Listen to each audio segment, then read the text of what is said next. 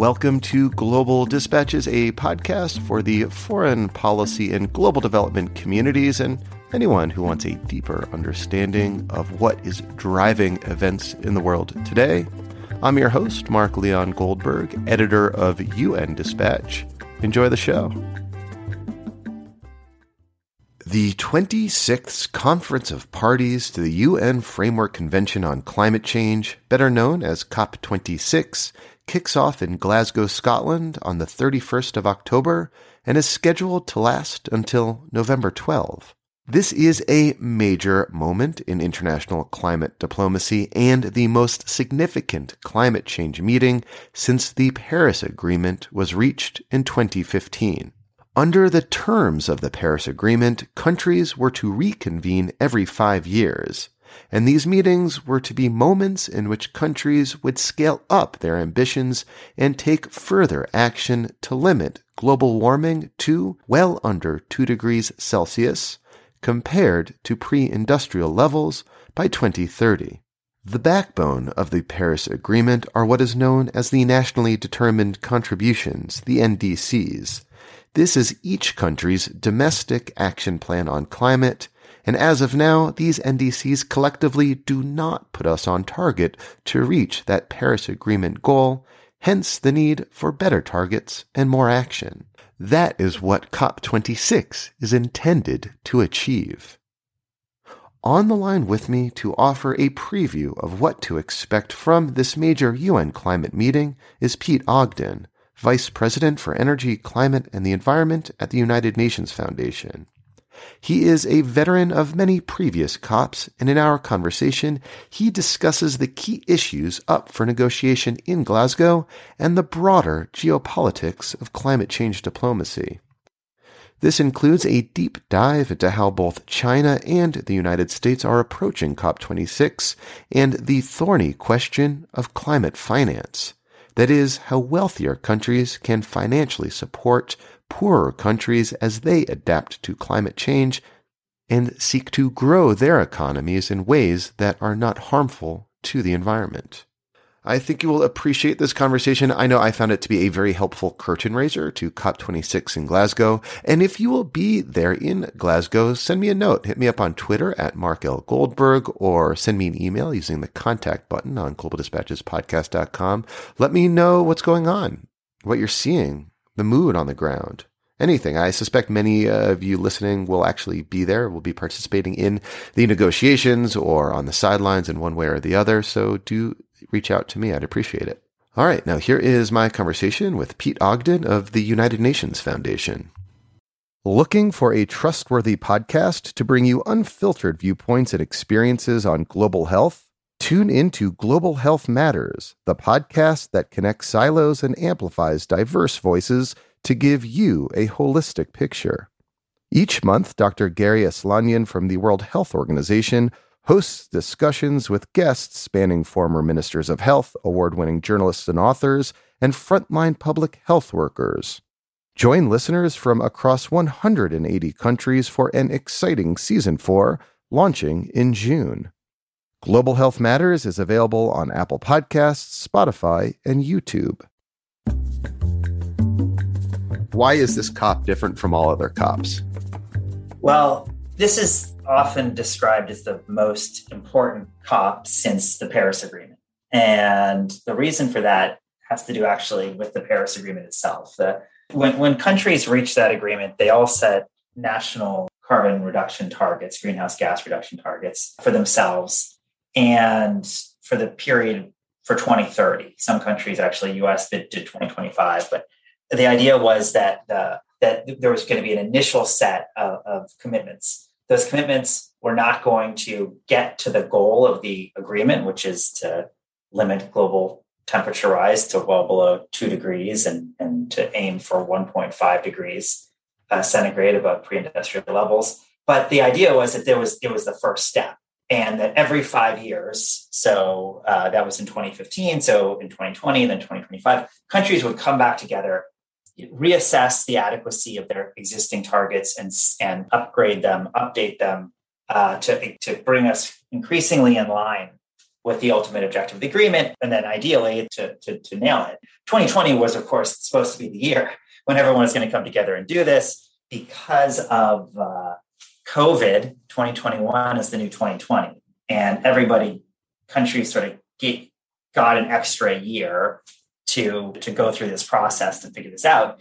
This is the end of that process and the first real check on how countries are doing to, to, to make that the Paris Agreement function and, and achieve, achieve its objectives. To what extent is the outcome of Glasgow already baked in? I mean, you have many countries who have already submitted their enhanced and revised nationally determined contributions, those NDCs that make up the backbone of the Paris Agreement. Uh, so, don't we sort of already know what countries are bringing to the table?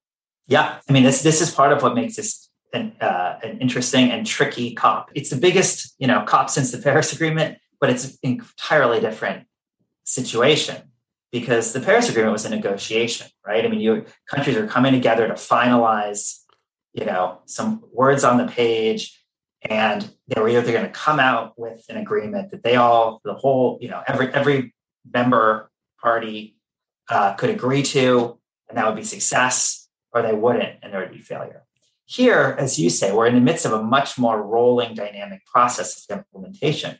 Countries have been at their own time and in their own way already increasing their NDCs over the course of the last five years. I mean, the, you know, the Europeans recently, or not so recently now, you know, a year ago, uh, were, were well on their way towards setting uh, a new NDC for themselves. President Biden last April announced that the US had established a, a new NDC for itself. And China itself has also submitted an NDC. So, you know, that is a dynamic process, but that's only a piece of what then constitutes this COP outcome. Because for countries to come together in Glasgow, what they need at the end of the day is to rally around a whole package of outcomes, of which this is a piece of it. So, one will be is there a sort of sense among countries that the NDC process, that countries have kind of lived up to it? So this is going to be kind of a political moment of self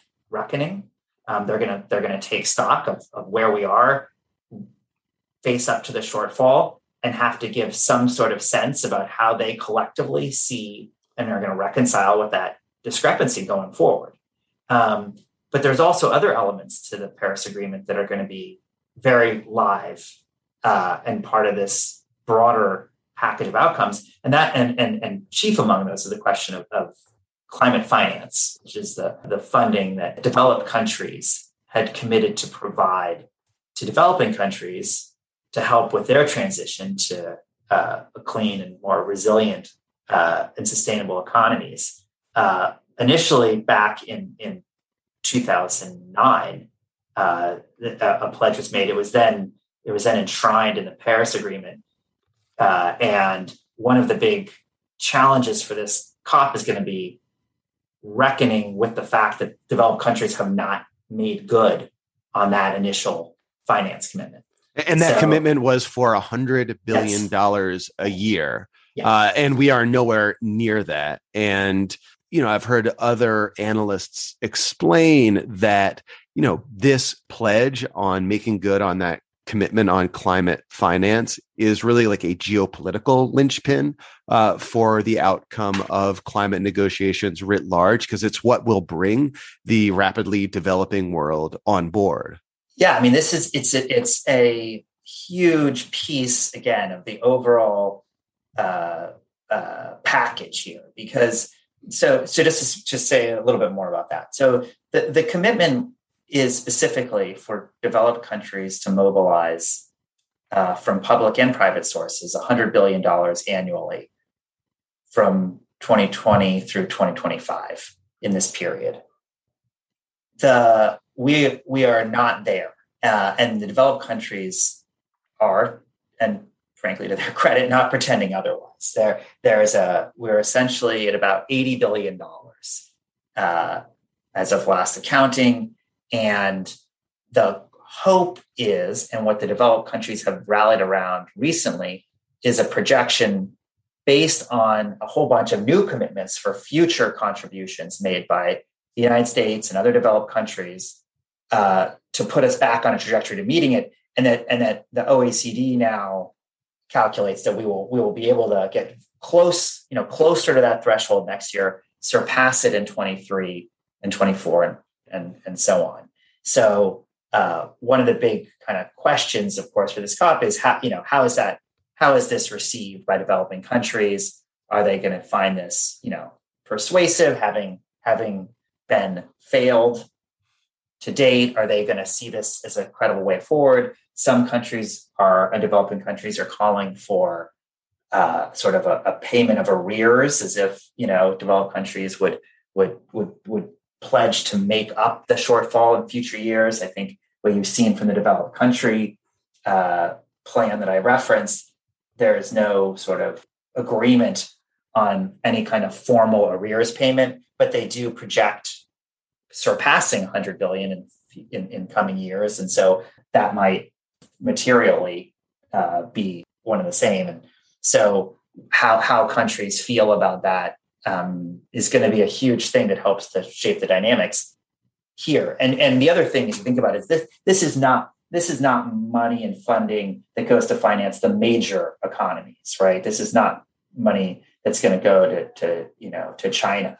This is this is really targeting developing countries uh, who you know are the least responsible for for this for for the for for the impacts and whose you know who, whose needs are greatest for this kind of support. And this money presumably will help uh, countries adapt to climate change and also develop in ways uh, that aren't say reliant on coal. Are there any other baskets of issues uh, that you expect will come under heavy discussion in glasgow? Yeah there, there are a couple. There are still outstanding some negotiation issues from paris having to do with how countries account for how they achieve their NDCs, whether they're they're using so-called offsets, where countries pay for uh, uh, carbon reductions in in a, in a third country and then count those towards their own climate commitments, or if they don't count them. Figuring out how that all gets worked out has been has been a, has been a really tricky issue uh, that I think will hopefully be able to be be resolved at this COP, but you know there that does remain one of the last outstanding issues. And you know, again, I think it would be it, being able to finalize that would, would would be important for the process. Again, just to to, to put this to rest and to be able to move forward. Um, I think that in terms of really the big kind of tectonic questions are going to revolve around U.S. and China. The big questions around the U.S are whether the US is going to really be able to deliver on its uh, greenhouse gas reduction targets. I think broadly speaking, it's the goal that President Biden set uh, for reducing uh, US emissions by 50 to 52% by 2030 has been widely praised, but everyone is waiting now to see what happens. It looks like he's going to go to Glasgow with a framework with $555 billion of climate related funding in the in the reconciliation bill. He doesn't have it locked down yet. So mm-hmm. i think there's going to be a lot of questions about that. It also has to do with questions about you know how the the ability of the us to be an enduring force for good in inside the climate regime. I mean we think we saw you know a year ago President Biden hadn't been elected president, the US was pulling out of the Paris Agreement, and the federal government for four years had been hostile to climate action domestically and globally.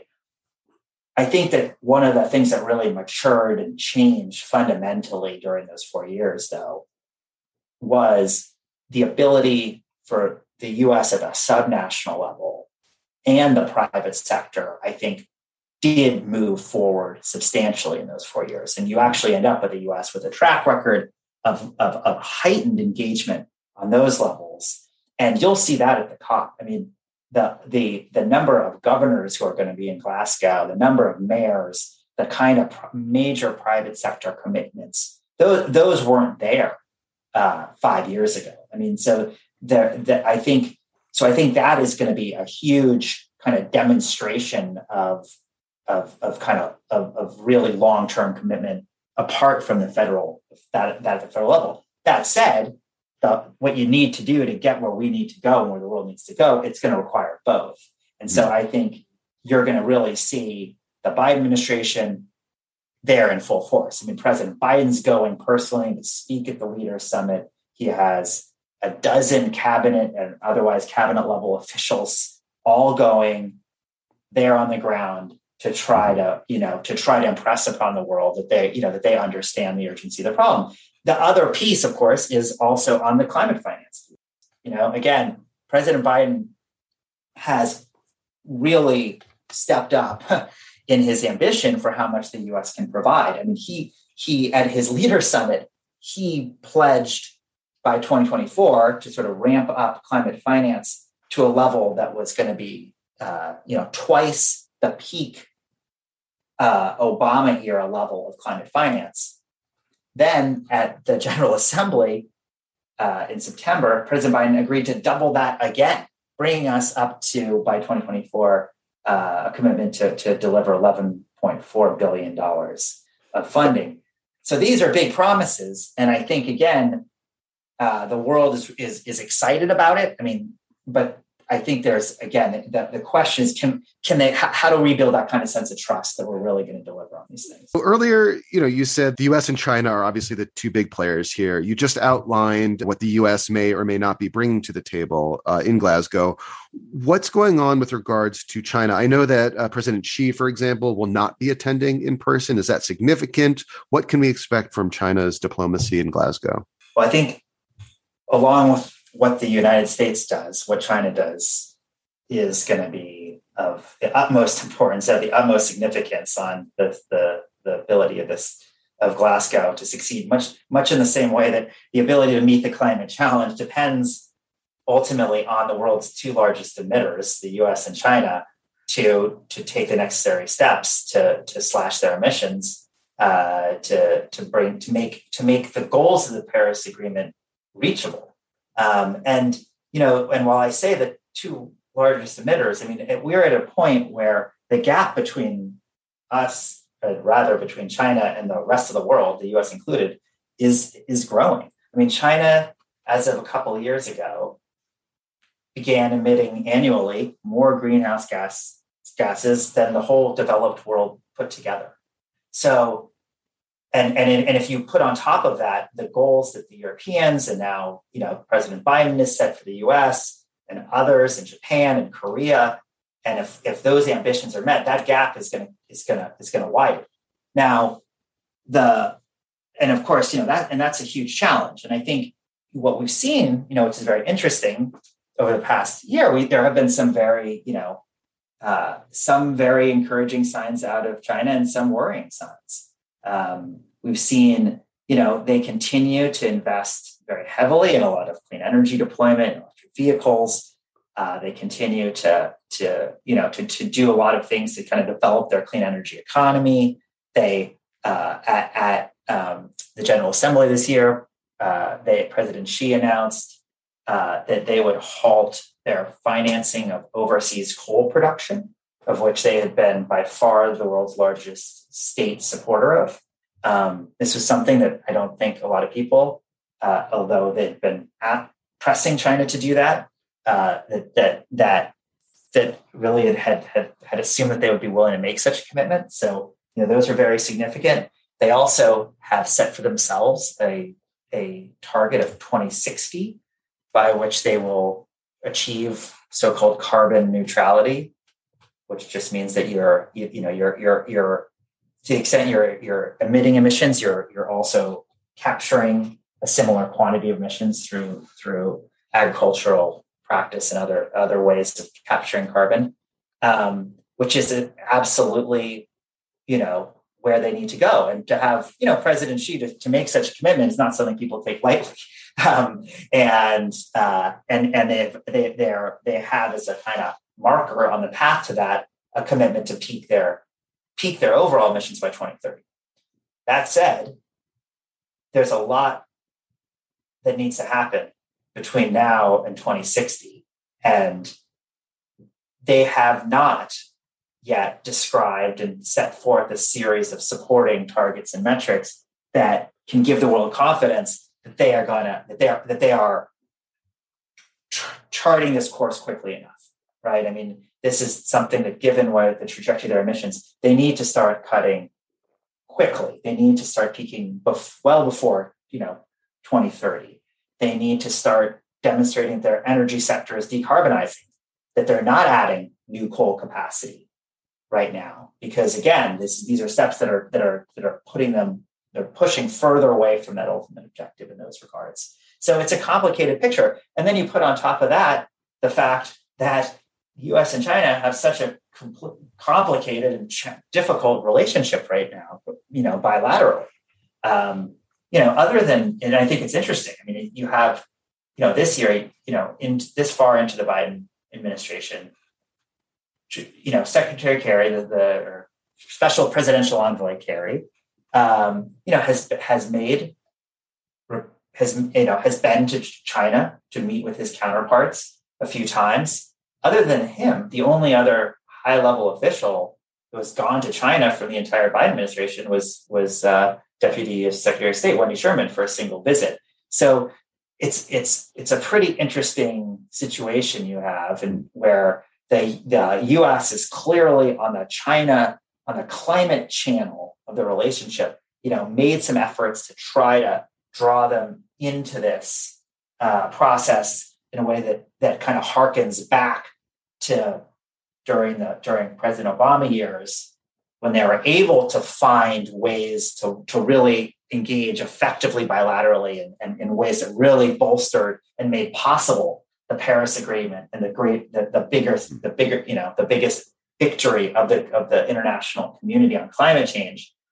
This time it's a much more challenging situation and it's it's it's just not clear, you know, what can be achieved bilaterally in this and, and, just to, to remind listeners, you know, before the Paris Agreement, uh, Obama and Xi came together and jointly made this pledge that therefore lent political momentum and support to the Paris Agreement. Like one directly flowed into the other. Absolutely. It was a year, a year before the Paris Agreement was finalized. The US and China came out, President Xi and President Obama. And it's just amazing, hard to even imagine it was as recently as it was, stood by stood side by side, literally, and yeah. announced to the world that they would put in domestic reduction targets into an agreement. And for both countries, that was politically, you know, for the US, having China, the world's largest emitter, as part of the agreement in a way that they were not and taking on commitments in a way that they had not been under previous regimes like the Kyoto Protocol was essential to, to, to the whole the whole the whole project, the whole architecture of that agreement, the ability of the US to participate. So once that happened and the rest of the world understood that, once once that happened, that was the, you know, that was the the starting pistol. And, and to really signal to the world there's an end game here. We can get to this agreement. And you know, a year later we had the Paris Agreement.